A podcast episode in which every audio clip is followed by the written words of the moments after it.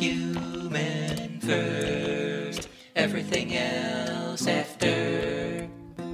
Welcome to What's Betwixt Us Stories of Working While Human. I'm Lissa Mandel. What's Betwixt Us is a series of conversations about empathy at work, at work. It's about diving into the messiness and the specificity of being human on the job, any job, and how empathy isn't just a nice sounding buzzword for company PR. It's a rebellious act of remembering that we're human first, everything else after. Today on What's Betwixt Us, I chat with the radiant Kristin Hanggi. Aside from directing and developing the Tony nominated Broadway musical Rock of Ages, among many other projects for stage and screen, and recently authoring the book God, Sex, and Musical Theater, Kristin is a deeply inspired, compassionate, and wise coach, mentor, and creative guide.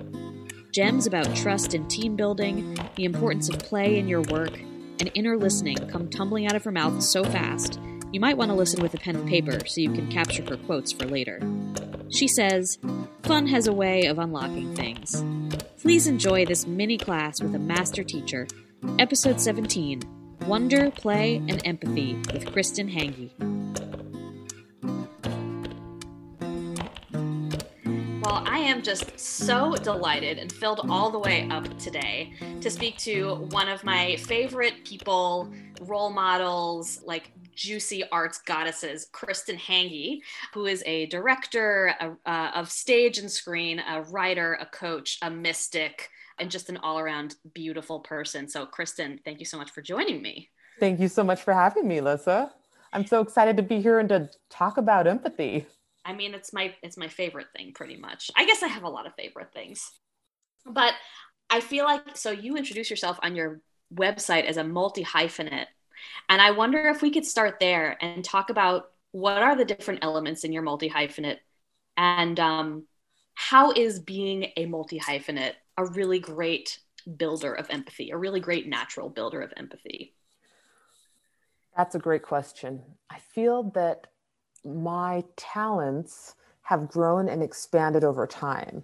So mm-hmm. there's a, something in me, in my soul, that keeps saying, Oh, I want to investigate this corner or this corner or this corner. And they reveal themselves to me over time. So I started as a director because I just love to play and I love to play pretend. And I loved when I was a kid, I just wanted all my neighbors to come over and we'd put on a pageant and I'd say, you know, bring a crown, bring a cape. We're going to put on a show and we're going to charge people money to watch it. And there's always been a natural mother in me that loves to bring a group of people together and loves to see the best in them and just tell them how great they are and bring everyone towards a common vision. I love the team building aspect of live mm. performance and of being a director. And I've always thought that great directors are invisible. So, a great director makes the person who is creating, whether it be the actor or the designer or the writer, feel like they are really doing it all themselves. And perhaps I just ask some interesting questions that take them deeper inside their own process. Oh, that's so beautiful. I love that. I I love the idea of that really talks to the idea of being like a, a, mother in a way that there is this nurturing quality to it's more about making people feel super comfortable making their own choices than it is about you making choices for them. That's right. Because a great director is there to serve, like any leader is serving the people when they're mm. being a true leader. So it's a very it's a place where you're dropping your ego so that you can actually elevate others. Oh, I love this so much. Wait, can you speak more to this about about how being a leader means to make space? for yeah. other people. Yeah. So what we want is for the community to benefit and the community in a live production right is is the show itself and, and the interworkings of the show and i always feel there's a great marianne williamson quote that says everything that you create is infused with the energy with which you create it mm-hmm. so if we're being intentional then about our energy then we want those vibes of trust, of respect, of honor, of confidence to be infused in all of our interactions. Mm-hmm. And I think when I was going to school, I was learning about a lot of directors who didn't direct that way. Sure. and my parents were school teachers and they had a lot of dialogue around the you know dining room table that a great teacher creates an environment of wonder where the, the desire to, for a student to learn comes up from them and then i did have a great directing teacher at ucla who i feel like she taught me how to be an actor whisperer um, to find the right not to tell an actor what to do but to, she would talk about giving them actions to play. Mm-hmm. That and, actually, yeah. Oh, go ahead. But I love that idea of can I find something that is actable and not to be an outcome, but to be in process. And so I have gotten really interested in the process of directing because I love the process of creating. I believe that a show, that the soul of a show is inside of it, and all the right people have been brought together to let this thing show itself, to let this thing grow and release. And, and it takes love and it take, takes listening to it. I would imagine the same thing is true inside of a company yeah. that you believe that all the right people have been assembled to grow a company and that the spirit of that company is already inside the people inside the community and so you want to create an environment for it to grow and you know also my master's is in dramatic structure so i love story mm-hmm. and i mm-hmm. love how we tell stories i think it mirrors how we learn things in life and I have loved as a director to be a guide for writers to really just hold the space of their vision. And I believe all artists, we all have that voice that gets inside of us, that critical voice that stops us. And I've always loved being that space for the writer where I can go, oh, I see what you're doing here. I see your vision. No, it's great. When you the self-doubt comes up, call me. I know what you're doing. I believe in what you're doing because I know that's the environment that I need to grow and that we all need in order to be our best. And I also know that life and art and the process is self correcting. So, what I have found with theater is if I do a reading, I will discover through that reading what the show wants to change or be altered or uh, wants to fix itself. And then if I go to a workshop, I'll learn more about what wants to change or be altered. So as I go from a workshop to a lab to an out of town and I do another production, I it's teaching me how to direct it. So this is it, it requires this not only this element of humility, like that you you don't come in as the director or as a leader already knowing everything that you actually learn as you go and to be able to say i don't know everything and that actually makes me a stronger leader because i'm yes. willing to learn and it's this it sounds like you talk about you know going from um, one presentation of a, of, a, of a play or a show to the next is actually a trust fall, is actually a discovery in process that you are taking the next step forward and you don't know where your foot's going to land, but that that's part of the joy of it. And it really makes me think of, um, you know, you talk about you got involved because you're so interested in play, this concept of play, and you talk about wonder. And these are words that are usually associated with childhood, right? But you're a full grown adult you know and the people that you work with mostly are as well.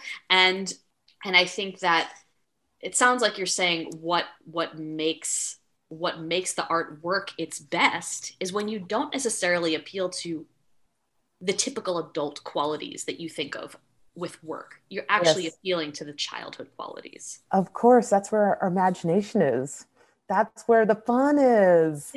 you know, I feel like if I'm creating a piece that is wonderful, it has gotten you out of your head and into your heart. Mm-hmm. And so when I'm working with people and we're all invoking our imagination, we're all invoking our creative energy, that it sets a spell on an audience and and and they can start to drop all the heaviness that they carry around all day and then they can like drop the mind they can drop the worries and they can get back into their heart. That so that heart can communicate to them. Oh that's beautiful. And it sets and it sets a real example i think. I mean i guess the one of the purposes of art is to set an example for all the other industries all the other kinds of people who aren't necessarily in the arts. And I wonder if there are things, if there are elements that you've learned from like day to day process of being a director that if you walked if you walked into like a corporation today mm-hmm. and they and they needed like a coach in you know problem solving or or getting getting people on the same page like off the top of your head what do you think what do you think you would say to them? What kind of keynote would you present to them? Honest and transparent communication is essential for building a team. That everyone's voice needs to be heard equally uh, that a culture of fear creates repression and mm-hmm. in that and that repression keeps the solutions from emerging ah yes to enter into our interactions knowing the solution is already here the solution's here and it's trying to reveal itself to us mm. uh, that i believe that process is meant to be fun and fun has a way of unlocking things. It has a way of opening up different neural pathways. It has a w- way of helping us to think out of the box. It, it, it gets us out of our rigidity so that we can see things from a different purview. Yeah. You're, you're hired. Thank you. No, I think all of those are really are really profound uh, pieces of advice, and I think could we could stand to see more of. You know, I mean, what do I know? But I wonder. Okay, so we're talking about directing. Oh, shall I shall I go on to my other multi hyphenates? Let's let's let's dance with some of the other multi hyphenates before we come back to it. So. Well, from working with writers and being a writer myself, I started to realize that people are always coming to me asking mm-hmm. for advice in writing, and that I love to hold space for people's stories. And as a director, you have times where your show or your movie gets greenlit and times when it doesn't. So I started teaching writing classes, and that gave me the opportunity to bring kind of the spiritual nature of who I am into a classroom environment. And I have a deep belief, as I know you know about me, that all creativity is spiritual because you are bringing what is inside of you, your soul, your spirit, into the world. And so I love to approach uh, creativity and working with other writers. And I love to look at stories as trying to communicate something to the writer about themselves. So I feel like we often write stories that is giving us information that wants to heal us.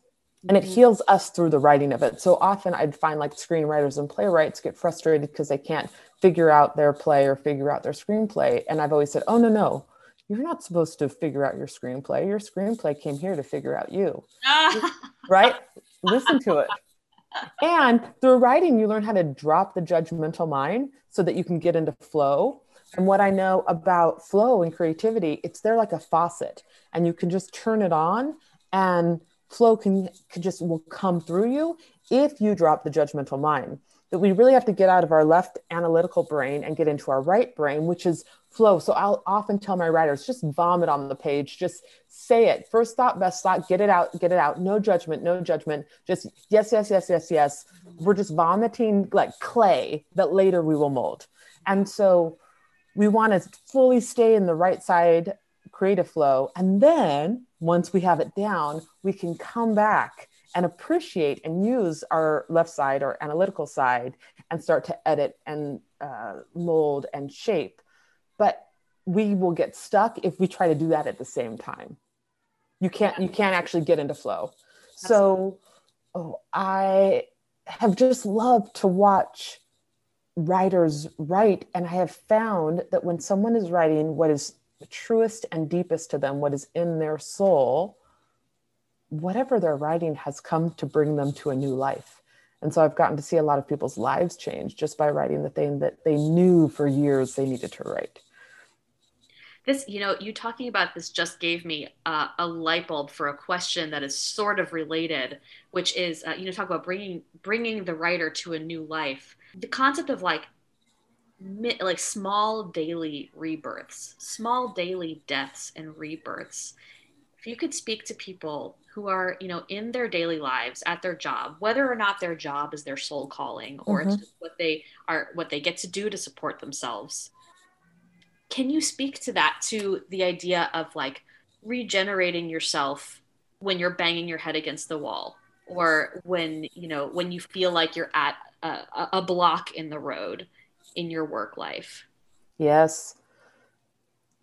When you feel like you're at a block or that you're banging your head against the wall, I feel like that's all really valuable information. The frustration is valuable. Mm-hmm.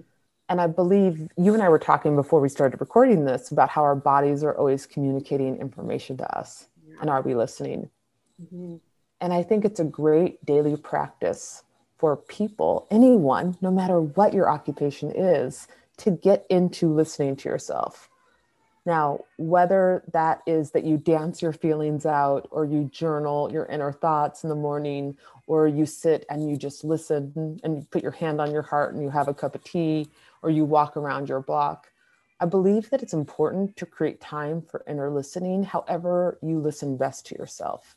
Yeah. And that when obstacles come into our lives, they're here to grow us. Just like when a character is in a story, the obstacle is there to grow them, to bring them into a new evolution.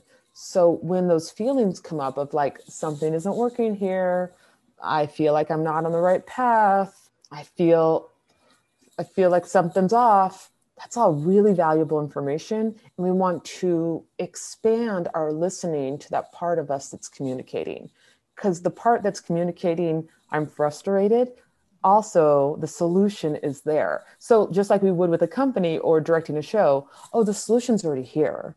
Oh it's already here and it's trying to communicate itself to me. Can i become available to listen to the solutions behind this frustration? Uh, that's that's awesome. That's such a great idea. Uh, i i that also reminds me of something that i a quote that i saw recently that i wrote down which is the fuel for healing is in the shadow Yes.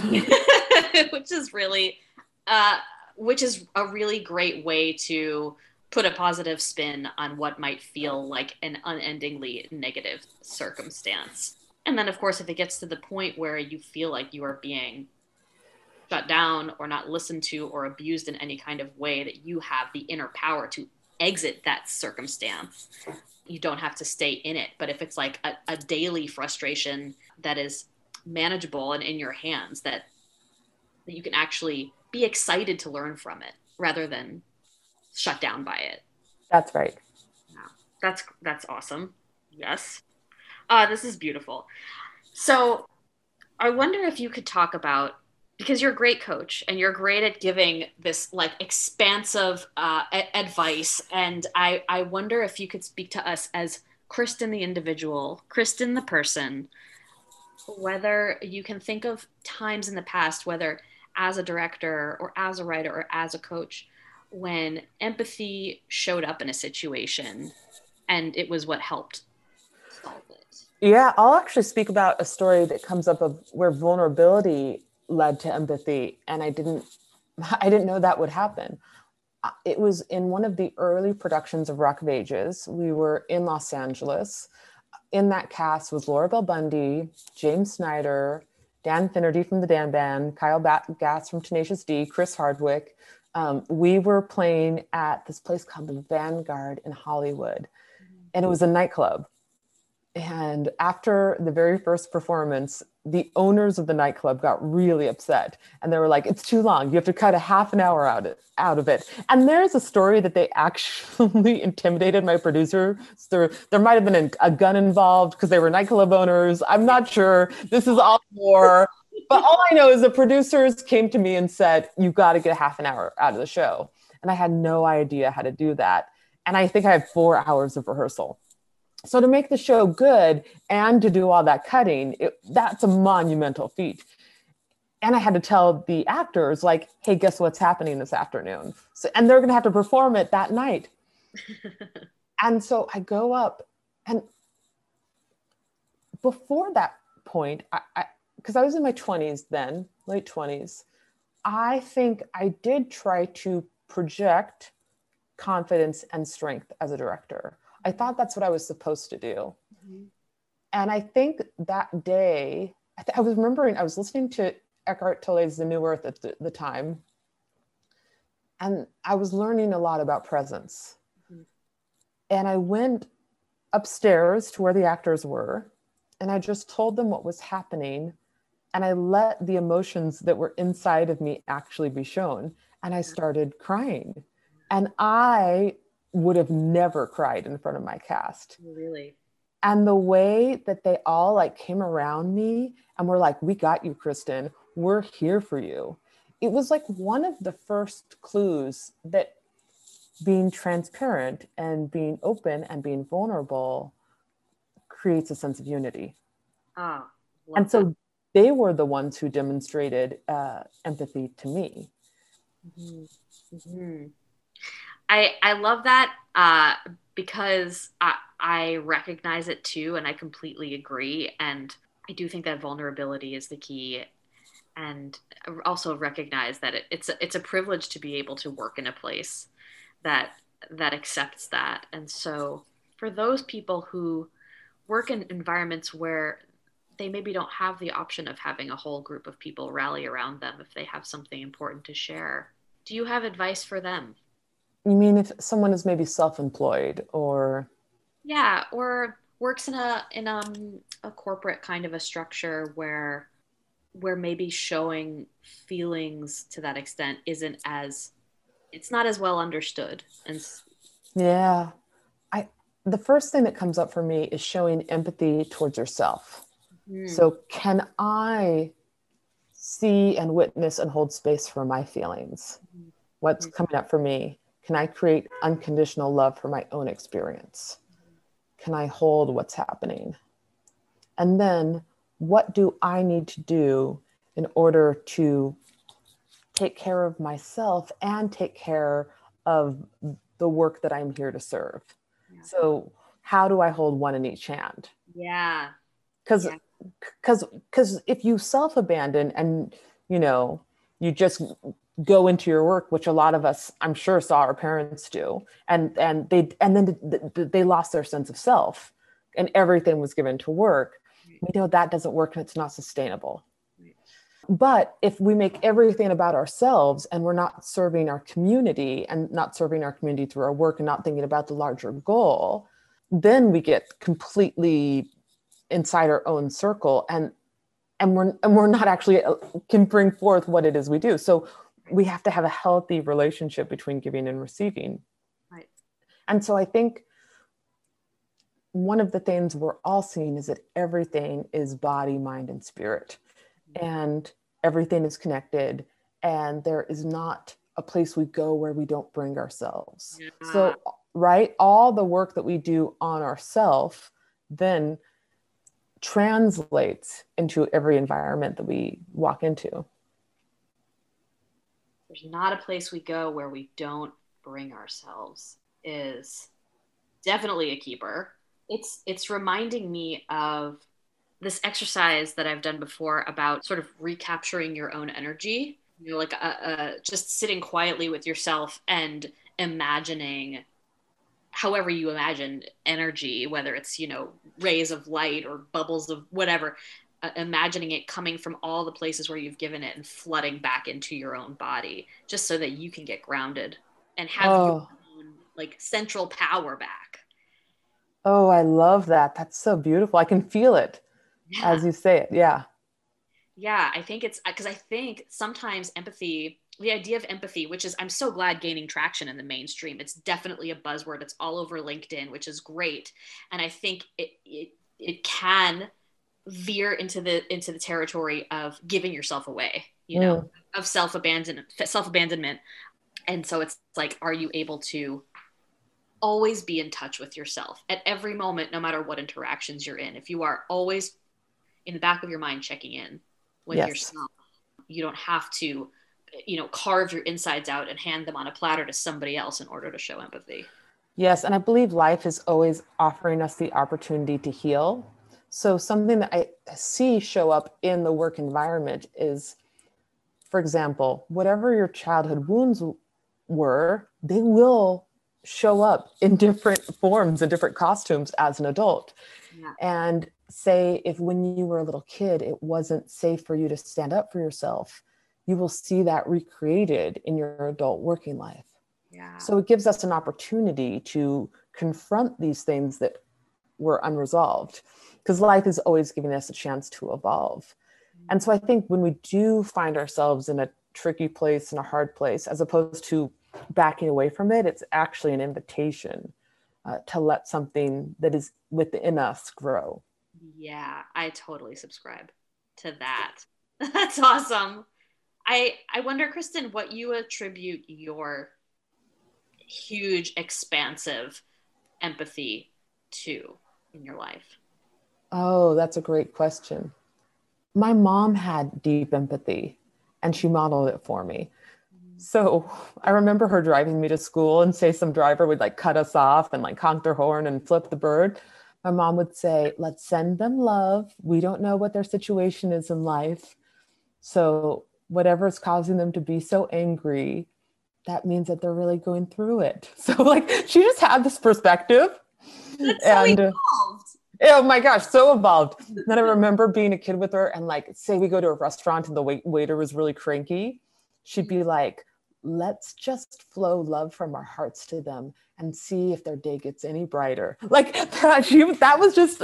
Lolly. Her name so, was Lolly? Yeah. Oh. That's amazing. yes. Lolly, she's like Glenda the Good Witch. She's pretty amazing.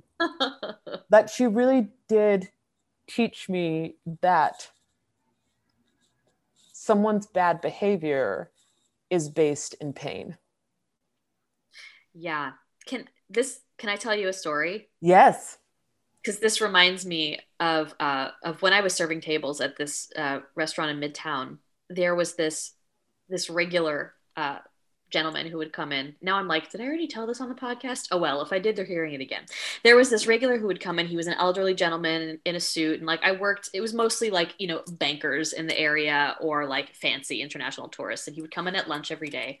And he was always in just in a terrible mood. And he would sit at the same table and he would snap at me and like barely make eye contact and he ordered his like half dozen little neck clams and you know his burger you know whatever the way it was with like extra pickles or whatever and his coke and then a cup of coffee after and i got to know his order um, and the first couple of times i was so taken aback by him because he was just very gruff and i always just present super open hearted and smiling and you know wanting to connect with people and it hurt my feelings the first couple of times I served him because it felt like no matter what I did, even if I was following his instructions, it wasn't quite right for him. Until I started realizing exactly this thing that your that your mom so amazingly modeled, which is he's doing the best he can from his level of consciousness and from his personal experience. And I did see it as this lack of love. And rather than seeing him as this like angry old man, I saw him as I felt for him. I was like, he must be lacking love elsewhere in his life, and he does. He's not aware of that, so it's coming out in this way, and that completely shifted. That just completely shifted the dyna- dynamic between us, even though I didn't say anything about it, but just like keeping it in in mind shifted the dynamic. Yeah, you you held space for him. Yeah, yeah. I mean, it's crazy how a lot of the things that are you know a cliche now for being, you know, cult of positivity are actually based in truth. And if you actually try it, if you actually put some of these things into practice, you're surprised that they really work. Yeah. And especially in the workplace, it can be so easy to project upon people that see things differently than you. Mm-hmm. And if you can just watch that tendency in yourself oh, I want to make up a story about how this person's against me. Oh, I want to make up a story that they're mean to me. Oh, I want to make up a story, you know, whatever it is. And instead, use that as an opportunity to have a, a real, deep, true conversation with that person. Mm-hmm.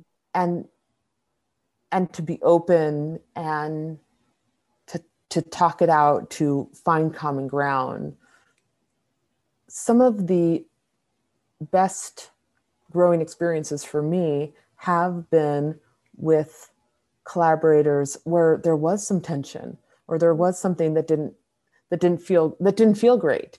And it was almost as if life was saying instead of closing open. Oh yes. Yes.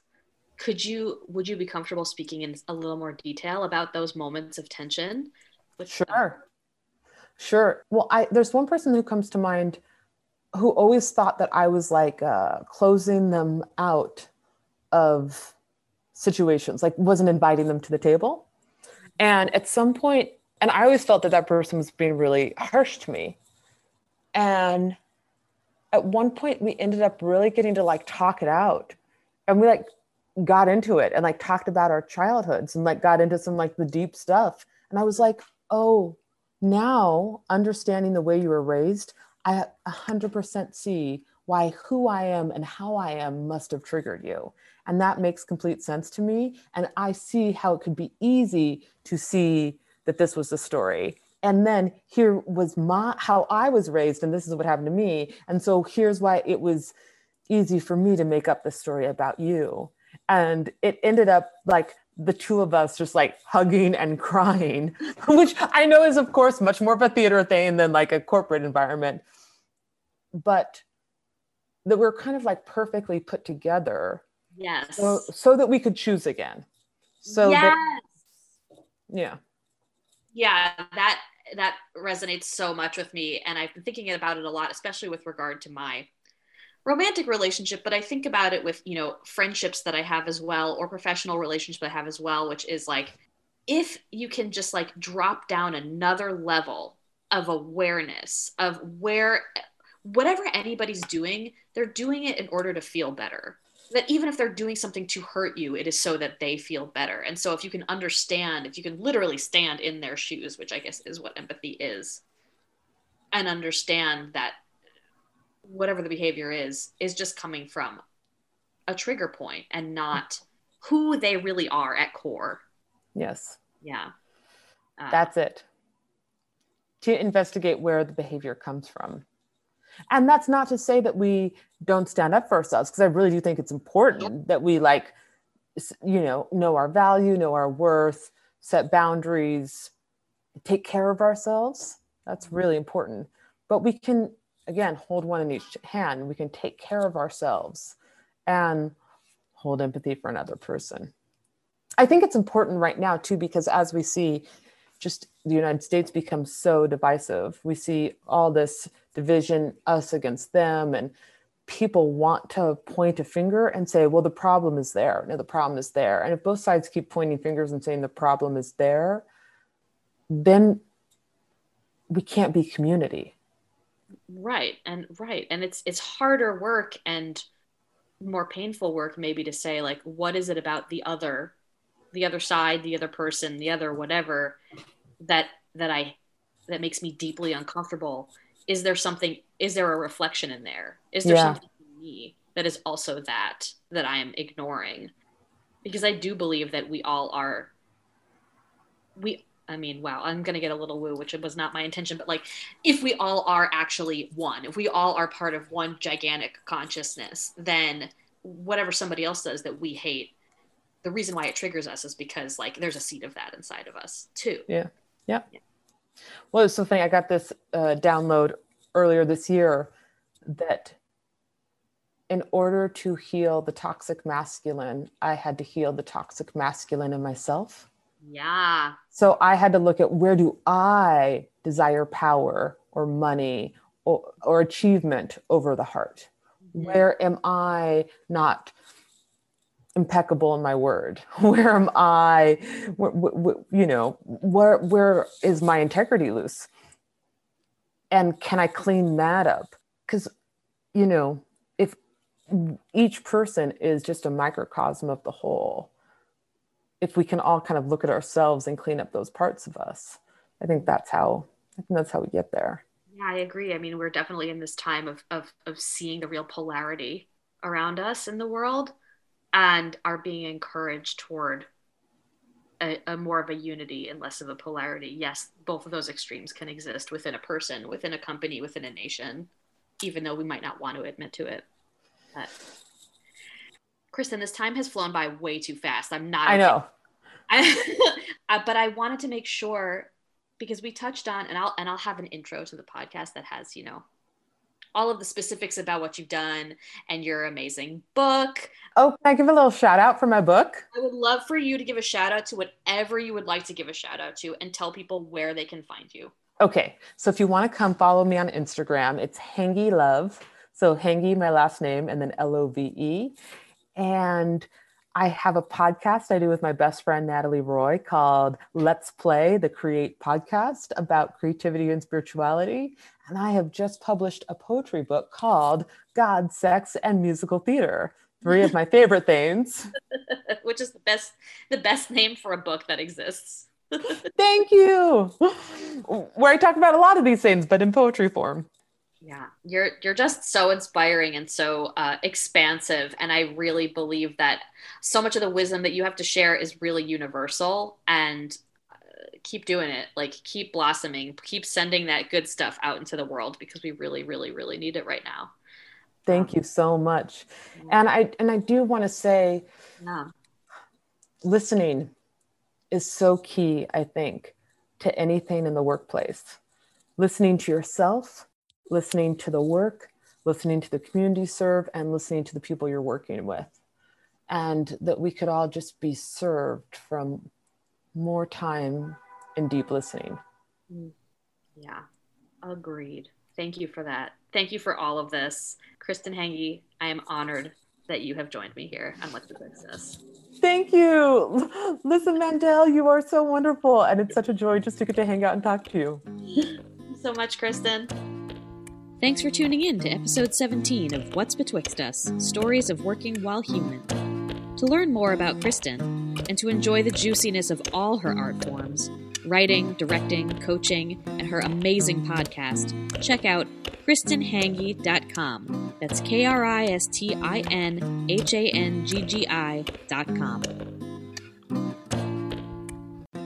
What's Betwixt Us is powered by Zany designed to build trust and authentic human connection in remote workspaces. More at zanie dot app. Human first, everything else after. Human first, everything else after.